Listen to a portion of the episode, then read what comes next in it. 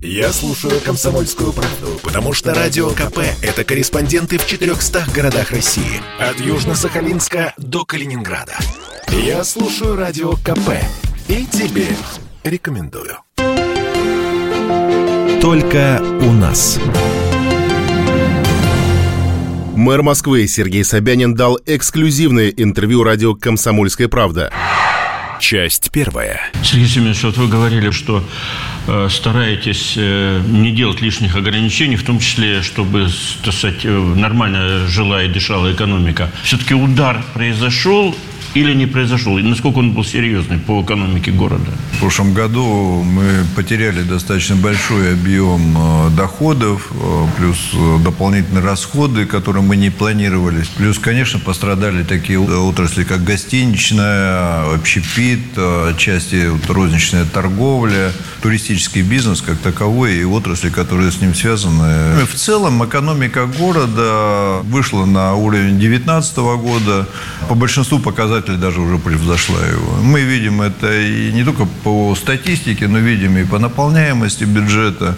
Мы начинаем догонять тот плановый уровень, который мы планировали еще в 2019 году, да, с учетом инфляции. Это говорит о том, что городская экономика достаточно диверсифицирована. Если какие-то отрасли даже проседают, другие компенсируют эти выпадающие доходы, и экономика в целом балансируется. Хотя еще раз скажу, конечно, а, самое проблемное остается остается это гостиничная отрасль, общепит. Но и они постепенно, постепенно выходят на нормальный уровень. Ну, большинство москвичей, наверное, интересует тема реновации. Владимир Николаевич, естественно, что даже имея проблемы с бюджетом, дефицит бюджета, мы не останавливали эти программы. Ну, это было в 2020 году, где-то в мае месяце, когда мы стройку э, остановили там на месяц, всего на месяц. Такие стройки, как, например, здравоохранение, транспортное строительство, даже и на месяц не останавливали. Когда начали понимать, что у нас дефицит бюджета, мы все равно не остановили эти программы. Продолжали стройку, потому что такая аксиома ведения городского хозяйства и восстановления экономики. Нужно вкладываться в город. Если ты перестаешь вкладываться в город, перестает вкладываться и инвесторы. И в целом экономика начинает по спирали идти вниз. А ты должен, наоборот, толкать ее вперед. И тогда она быстро восстанавливается, и столицы тебе возвращают эти деньги. И поэтому реновации, развитие метро, дорог, благоустройство, развитие здравоохранения, образования, культуры, спорта, все, все эти программы продолжают в полном объеме развиваться. Понятно, что пандемию не отмените, что она ударила по всем, по всем странам, по всем регионам в России. Но все-таки, вот, допустим, если говорить про федеральный бюджет, то там после короткого периода дефицитности все-таки сейчас выходит на профицит. Да?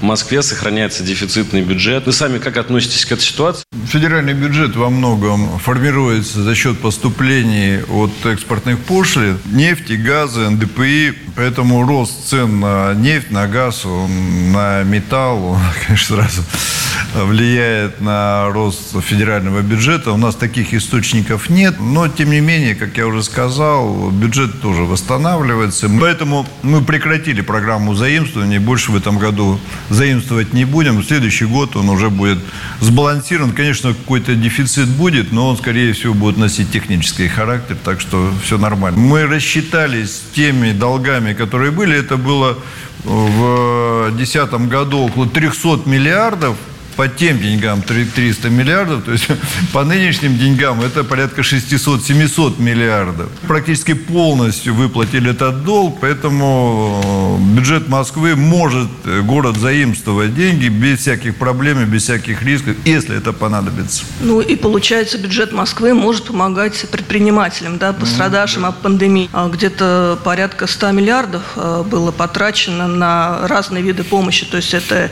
и какие-то налоговые послабления, уведомление, строчка о, о платеже по аренде, ну и просто вот помощь именно какими-то суммами.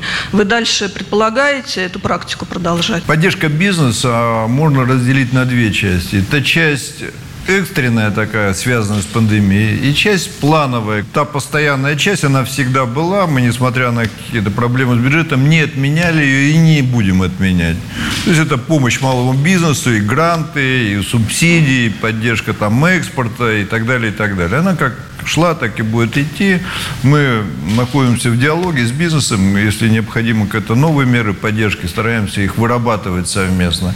Что касается экстремальных мер поддержки, когда приходится принимать такие меры в связи с э, какими-то ограничениями, локдауном и так далее. Часть этих мер мы тоже продляем. Это главная из мер – это субсидии под кредитные программы, э, перекредитование новых кредитов. Она продолжает действовать, но самая главная мера поддержки, самая главная мера поддержки – это дать возможность работать, дать возможность самим зарабатывать, минимально вводить ограничения, что мы и делаем.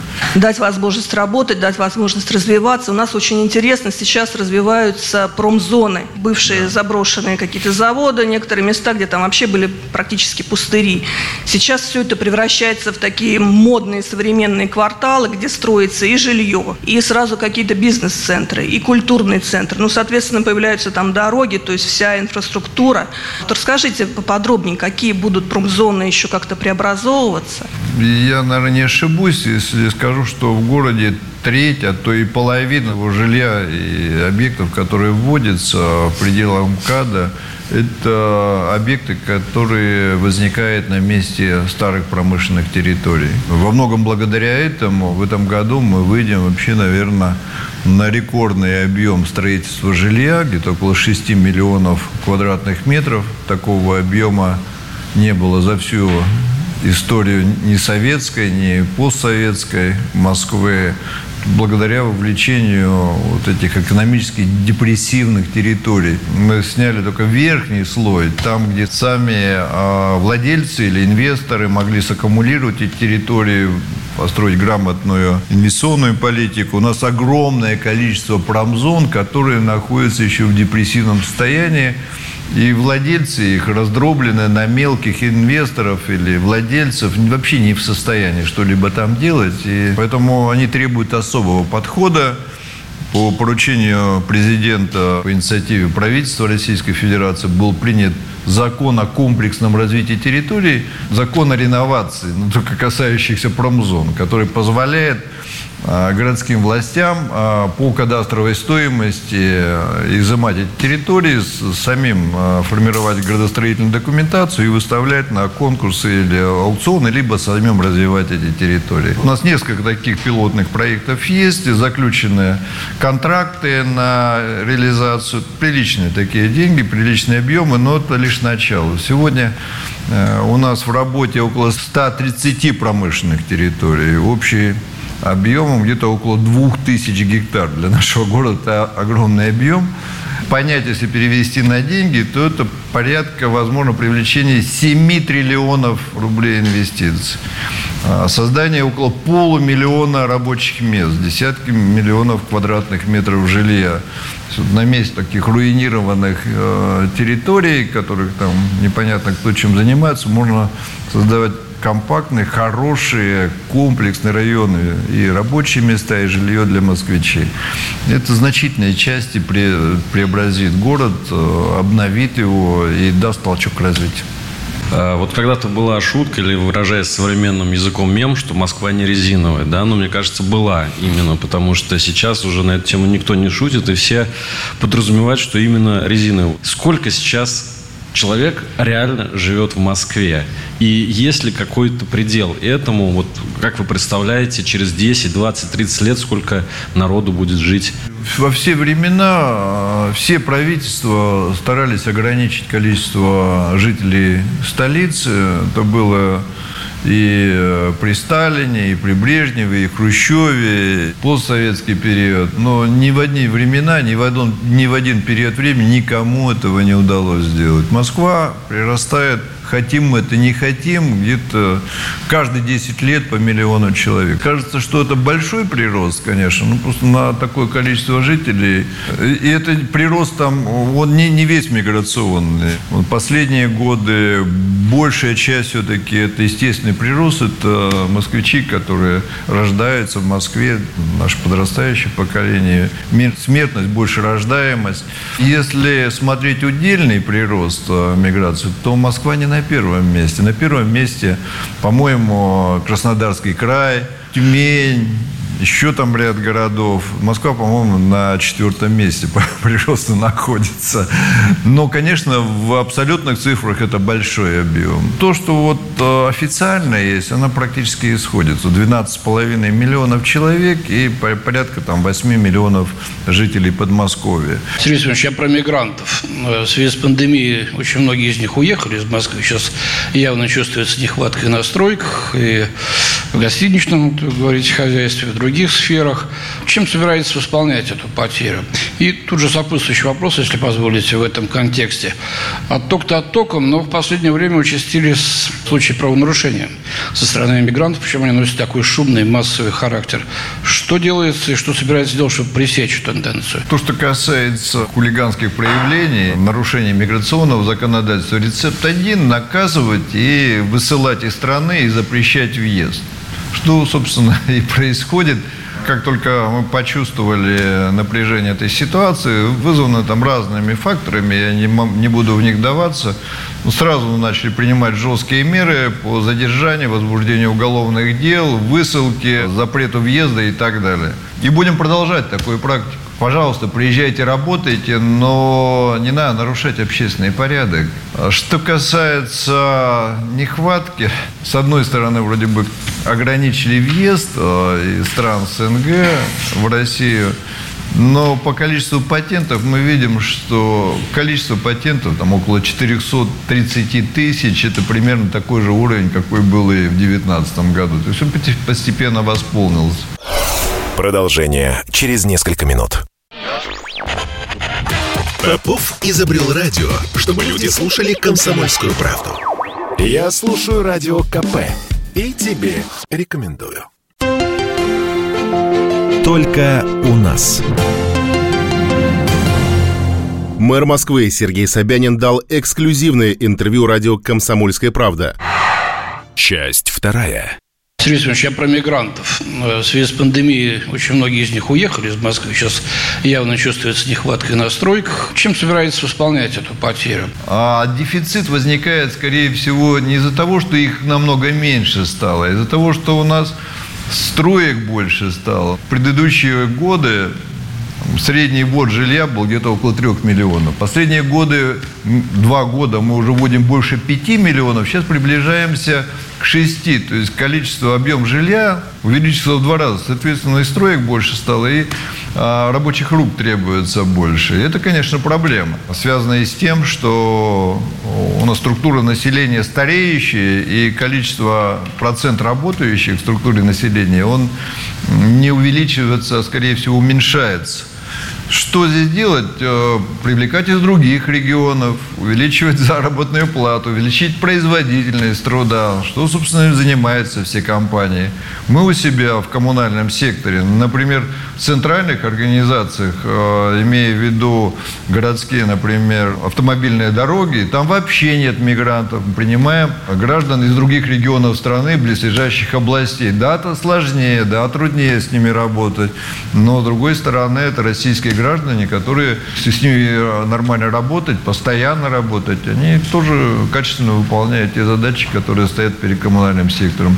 В наших ГБУшках, связанных с эксплуатацией домов, дворов и так далее, там больше мигрантов, да, там ниже зарплата, труднее может быть труд, но и перед ними тоже поставлена задача, как, при первой возможности все-таки в первую очередь предоставлять э, места россиянам.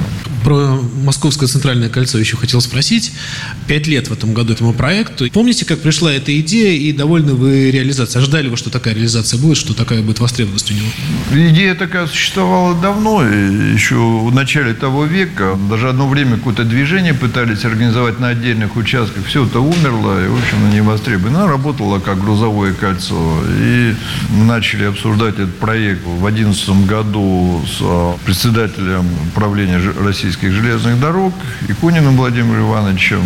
Мало кто верил, что она будет реализована. Мы авансом сразу же в уставный капитал совместного предприятия положили 3,5 миллиарда. Железнодорожникам деваться было некуда, они положили свои 3,5, и колесо закрутилось. А, начали э, проектирование, строительство, по сути дела, Параллельно действующему кольцу было построено еще одно кольцо для пассажирского движения, перестроена вся инфраструктура, все путепроводы, мосты, тоннели, тоже гигантская работа. И когда мы строили, все эксперты, вот даже наши говорили, ну, максимум там будет 250 тысяч, это вот ну, в перспективе, наверное, будет ездить. Вообще сегодня полмиллиона. Мы начинали, по-моему, там с 7-8 минут, потом ушли на 5 минут интервала, сейчас на 4. Сейчас думаем о том, чтобы запустить там уже а, двухэтажные поезда, потому что эти не справляются. Ну, такая популярная история. Она соединила многие районы Москвы и сняла напряжение с радиальных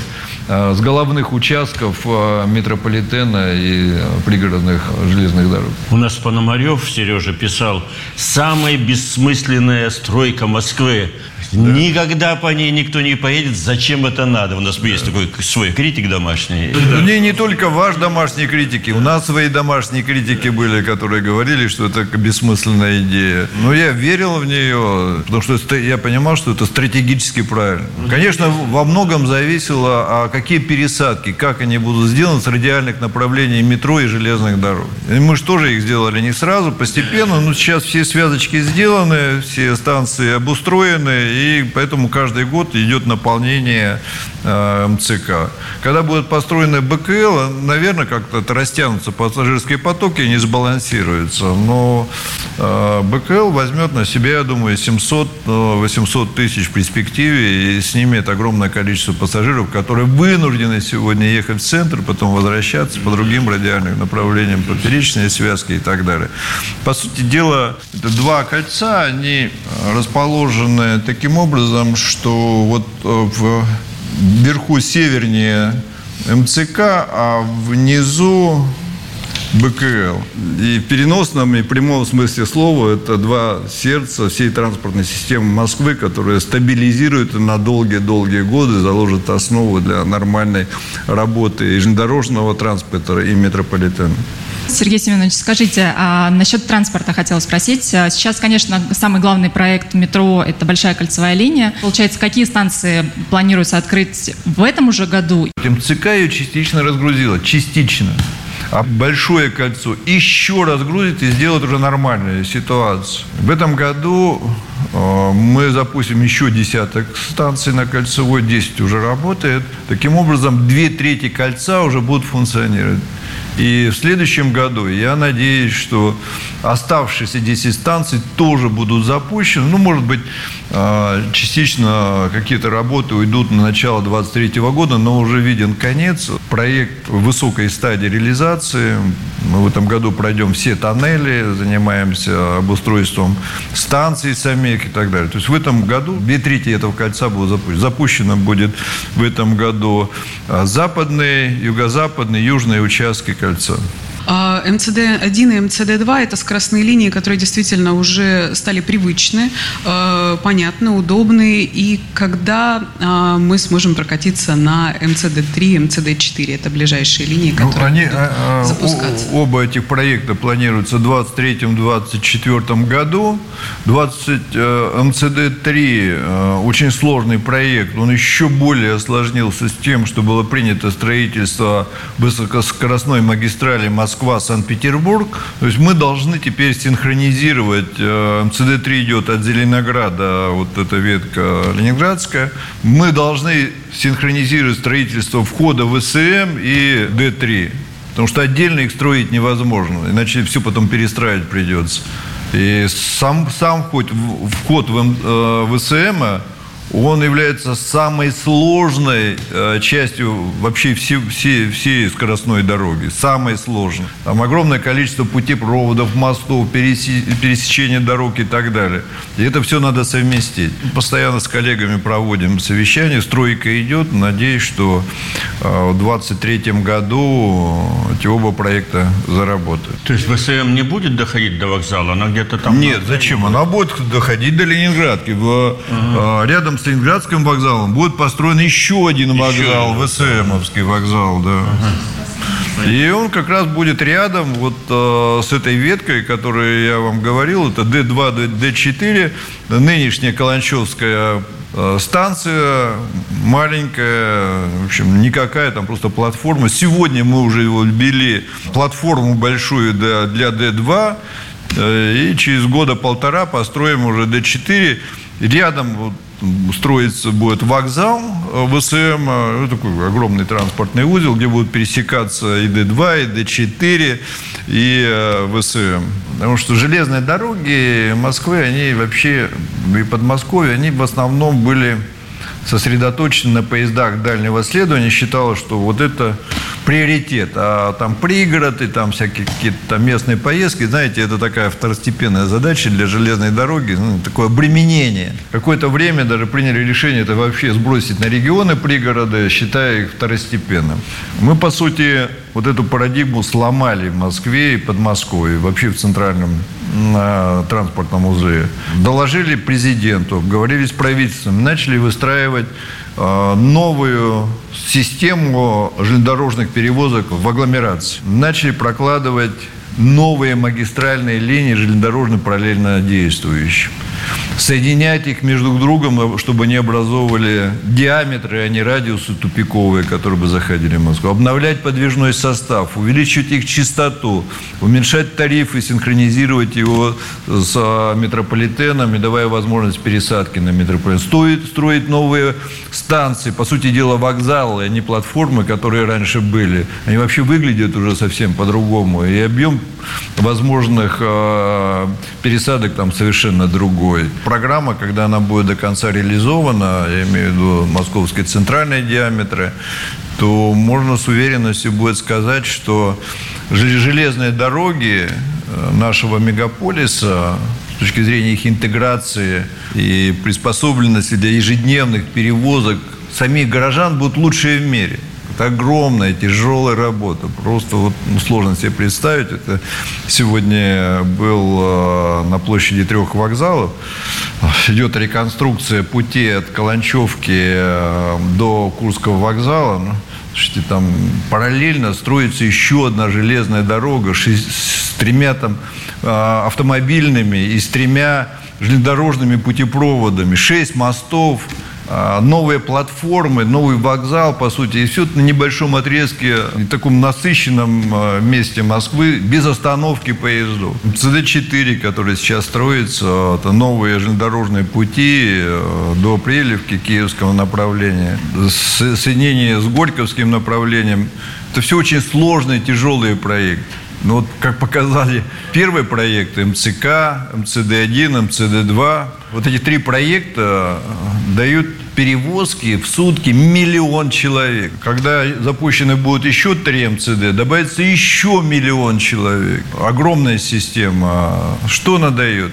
Жители Подмосковья могут добраться по нормальной цене, по нормальному тарифу, комфортно пересесть на другие виды транспорта, метро или общественный другой транспорт. Доехать с комфортом, по сути дела, наземным метро. Это разгружает и существующий метрополитен, и разгружает дороги, которые ведут в Москве. И, по сути дела, создает единый такой организм, а, единую транспортную систему Москвы и Подмосковья. Продолжение через несколько минут. Я слушаю Радио КП, потому что здесь Сергей Мартан, Дмитрий Гоблин-Пучков, Тина Канделаки, Владимир Жириновский и другие топовые ведущие. Я слушаю Радио КП и тебе рекомендую. Только у нас. Мэр Москвы Сергей Собянин дал эксклюзивное интервью радио «Комсомольская правда». Часть третья. Какие еще а, новые виды транспорта могут появиться в Москве? Может быть, там водоробусы какие-нибудь? Водородные?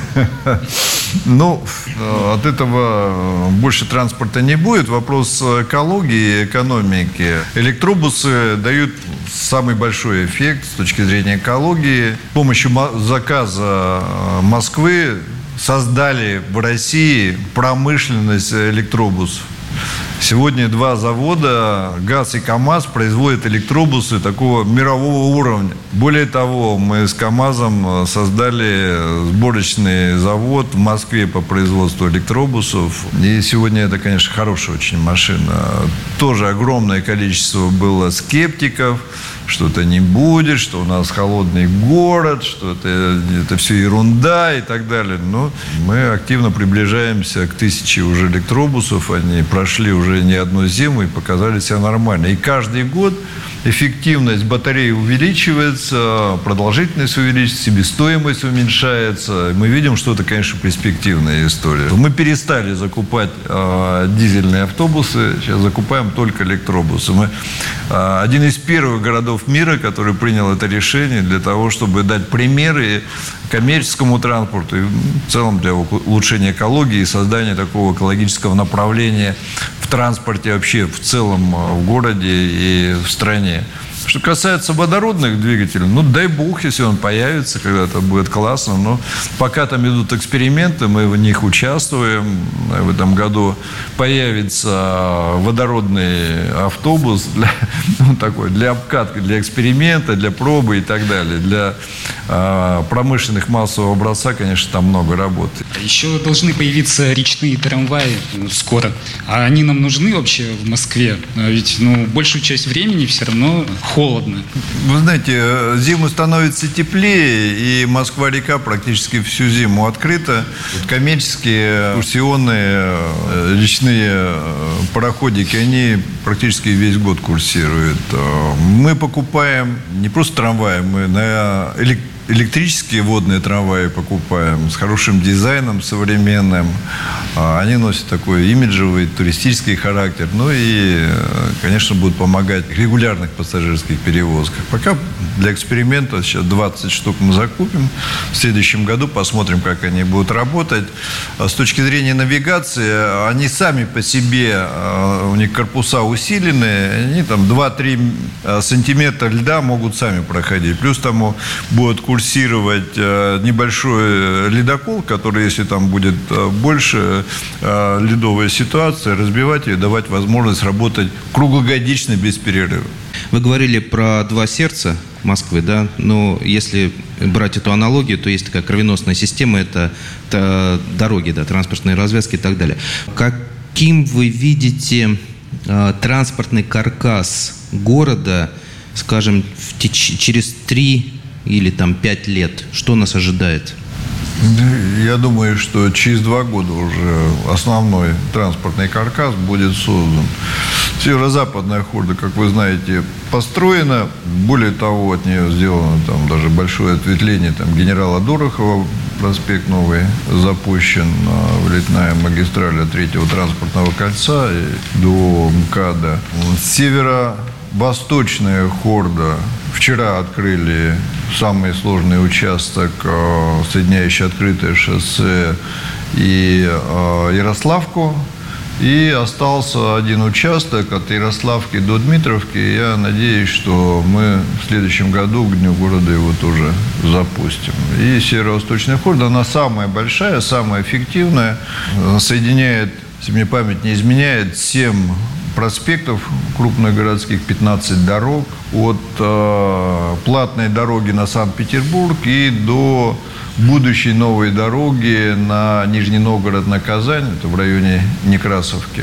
То есть от Бусиновки до Некрасовки на, вся будет готова. Дальше мы ее продолжим а, в 22-23 году до вот новой трассы, которая сейчас начинает строиться на Казань. Ну, тоже активно строится. Я думаю, что в 23 году она уже выйдет до ЦКАДа и дальше. А, что касается южной ракады, она тоже в большей части построена. А ответвление на верхние поля будет построена в 22 году, а развязка закончена будет в 23 году. То есть в 23 году она тоже полностью будет закончена. Самый большой новый проект – это юго-восточная хорда. Мы ее э, начали строить буквально недавно, тоже с шумом, с обсуждениями, там, со всякими инсценациями, что это ужас-ужас. На самом деле ничего там ужасного нет. Она идет в основном в коридоре железных дорог. А она будет построена тоже в 22-м, основной объем, ну и может там часть в 23-м году.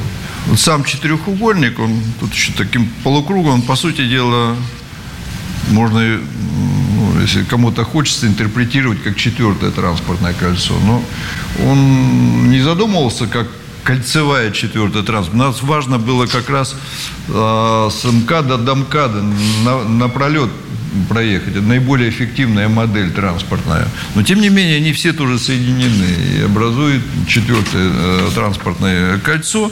В целом, оно, когда вместе они заработают, они дадут эффект на все дороги Москвы, не только на вот сами по себе. Почему? Потому что сегодня по какой бы магистрали вы не проехали, вы приедете куда? На Трешку, на Садовое кольцо и в центр города.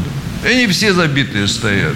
Как вы только значительную часть пустите по этим э, магистралям, у вас разгрузится центральная улица и все вылетные магистрали. И в целом поэтому эти проекты дают ну, процентов 20-25 разгрузки всего транспортной системы дорожной города Москвы. Соответственно, уменьшает и перепробег процентов на 20-25. Уменьшая перепробег машин, мы улучшаем на 20-25 процентов экологию Москвы, потому что 90 процентов экологии зависит от выбросов машин. Других таких проектов в Москве уже не будет. Во время стройки, конечно, много проблем, но когда она будет закончена, я думаю, что пойдет всем на пользу. Ну, пользуясь случаем, поскольку микрофон у меня, тогда еще один вопрос из другой абсолютно сферы. А, сегодня, когда я собирался на работу, дочь там спрашивала, что интересно у тебя будет. Я говорю, к нам сегодня мэр Москвы приходит. Она, о, говорит, передай ему спасибо. Я говорю, за что?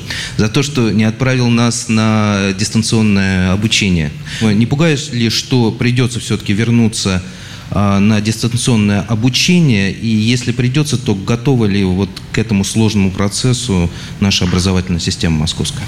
Я еще раз скажу, что мы должны ко всему быть готовы, но такие решения, если и будут приниматься только в крайнем случае, мы сделаем все возможное, чтобы наши участники приходили в школу и нормально занимались. Там есть свой процесс санитарных ограничений. В случае заболеваемости локально э, переводятся отдельные классы, но в целом школа продолжает работать. Я надеюсь, что ну, нам не придется такого рода меры предпринимать.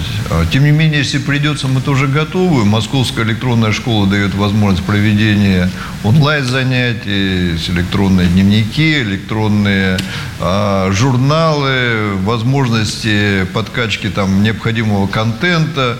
Мы интегрировали лучшие образовательные контенты коммерческих организаций в Московскую электронную школу э, для того, чтобы бесплатно им могли пользоваться все учащиеся. Создали такой каркас учебный внутри Московской электронной школы, потому что она состояла из разрозненных элементов. Сегодня это такая структурированная, мощная система с миллионом различных образовательных элементов, контента и возможности а, уже индивидуально настраивать ее на работу с учащими. С этого года начинается возможность а, формирования портфолио учащихся, и постепенно мы будем добиваться индивидуального подхода с точки зрения задания учащегося, настройки его до его уровня возможностей и талантов. Конечно, при этом давая необходимые минимальные знания в соответствии с стандартом.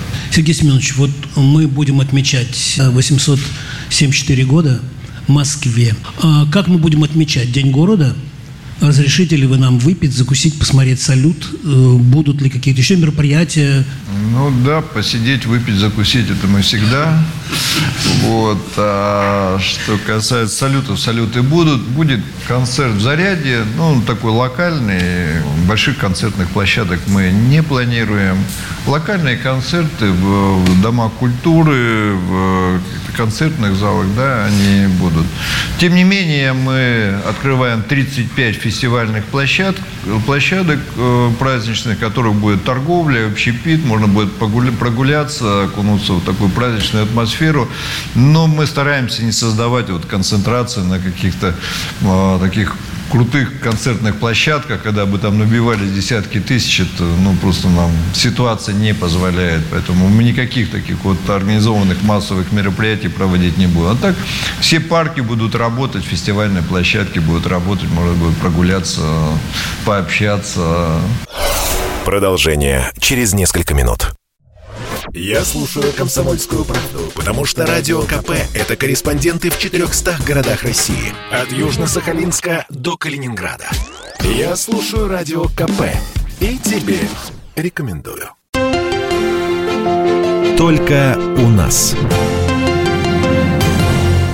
Мэр Москвы Сергей Собянин дал эксклюзивное интервью радио «Комсомольская правда». Часть четвертая. Через полторы недели у нас выборы в Госдуму. А как Москва к ним готовится? У нас э, страна, как нам пытается внушить на Западе не демократичная, вот, чуть ли не тоталитарная, честно говоря, такого количества выборов, которые мы проводим, наверное, ни одна страна мира не проводит. В прошлом году была, мы думали, что единственный год, когда не будет голосования, но случилось голосование по Конституции. А так каждый год практически выборы местное самоуправление, в областную, городскую думу, в федеральную государственную думу, мэра, президента. То есть мы каждый год тренируемся. Поэтому мы постоянно в тонусе. И мы к выборам что-то специально стараемся никогда не делать. С точки зрения технологий голосования мы готовы. А, система видеонаблюдения создана на московских участках. Выполнены требования по санитарной защите, потому что мы все равно в условиях находимся эпидемии продолжающейся, и безопасность э, избирателей тоже важно. Не только избирателей, но и членов участковой комиссии. Все требования, которые там масочный режим, дистанции и так далее, ну, должны соблюдаться все-таки.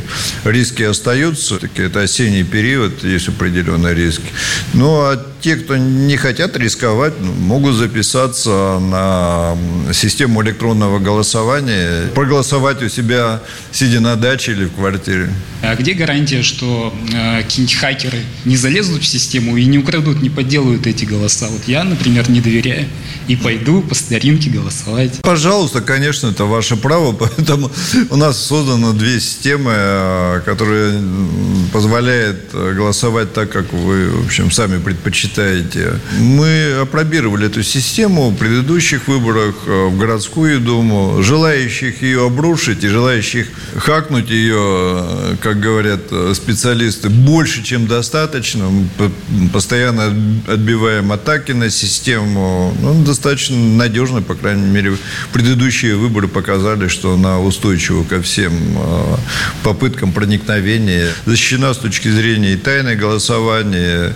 С одной стороны, с другой другой стороны, она еще более жесткая с точки зрения контроля, чем а, обычная система голосования. Я считаю, что за, за этим будущее. Посмотрите, количество людей, которые приходят на выборы во всем мире, особенно в больших городах, с каждым годом становится все меньше и меньше. Еще на федеральных выборах куда ни шло, а местные все скатывается до уровня там 30, 20, а то и меньше процент. У нас же не 20 процентов жителей активных. У нас ну, все активные жители. И было бы хорошо, если бы все принимали активное участие.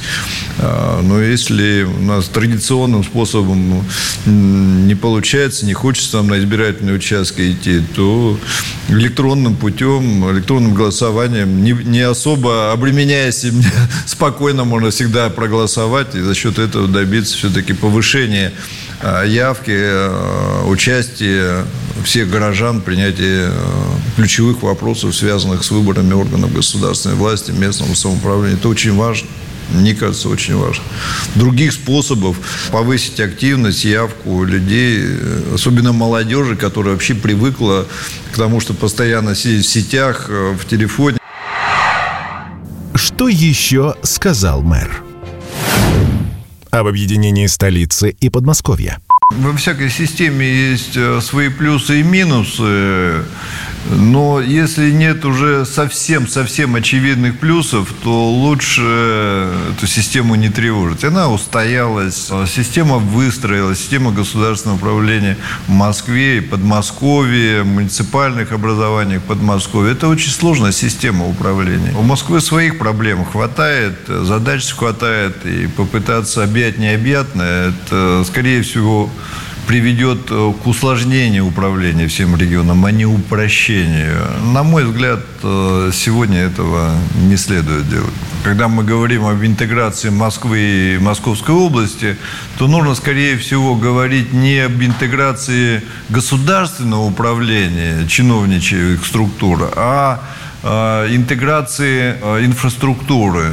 Какой инфраструктуры? Это Мосводоканал, снабжение, водоснабжение. Что мы с Андреем Юрьевичем Воробьевым активно занимаемся, вовлекая в мощности водоканала, поставляя качественную воду не только в Москву, но и Подмосковье. Это честные сооружения, которые работают частично на Москву и Московскую область.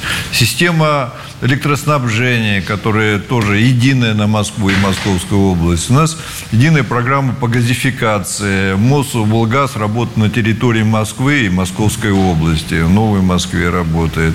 Но самое, конечно, главное, это единая система транспорта, потому что миллионы людей из Подмосковья каждый день едут в Москву и обратно. И это вот, ну, самая такая вот ключевая задача, а, над решением которой мы уже много лет бьемся. Основа решения этой проблемы, с одной стороны, конечно, развязки, вылетные магистрали, там, ЦКАТ и так далее и тому подобное, но наиболее эффективное решение – это развитие железных дорог о ремонте трамвайных путей.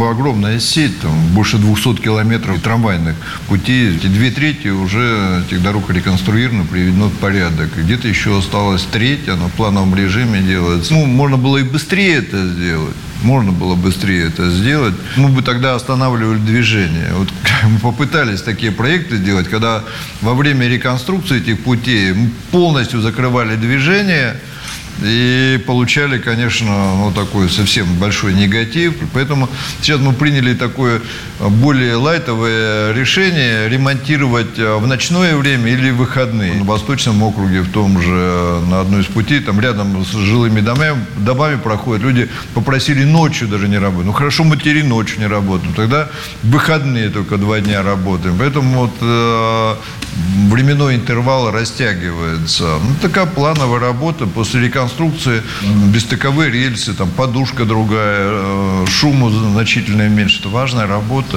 Ну, я надеюсь, что мы э, до декабря месяца закончим. О результатах своей работы.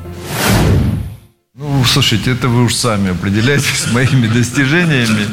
Для меня было важно запустить изменения не в одной сфере, а во всех сразу. ВДНХ – это восстановление старины или восстановление общественных пространств, наших площадей, улиц, парков, э, в транспорте сделать э, серьезные изменения, кардинальные изменения в жилищном строительстве, реновации, в здравоохранении, в образовании – в культуре, то есть во всех, как бы придать новую жизнь. С одной стороны, с другой стороны, собственно, а, задача во всех этих проектах – это сделать для москвича город удобный для жизни, комфортный для москвичей, чтобы а, любой проект проникался этой идеологией.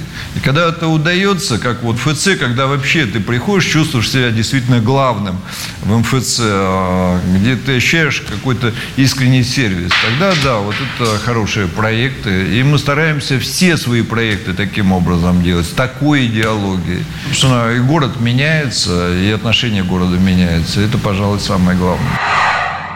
Немного о личном. Значит, полтора года мы уже в условиях пандемии. Мы следим по ленте за вашими, так сказать, действиями в режиме, как говорят, 24,7 или 7,24. Все время стрессы огромные. Как вы себя, так сказать, восстанавливаете? Есть какой-то секрет? Самый главный секрет – находиться на работе и в теме, и тогда меньше стресса. То есть, как в спорте, да, все да, время да. в упражнении? Когда-то мой отец сказал, когда вот мы с ним ходили по тайге, значит, я бегу вперед, устал, сажусь, а он так потихоньку идет и идет. А Я говорю, ну, слушай, ну, я говорю, как тебе удается не отдыхать? Он говорит, главное не уставать.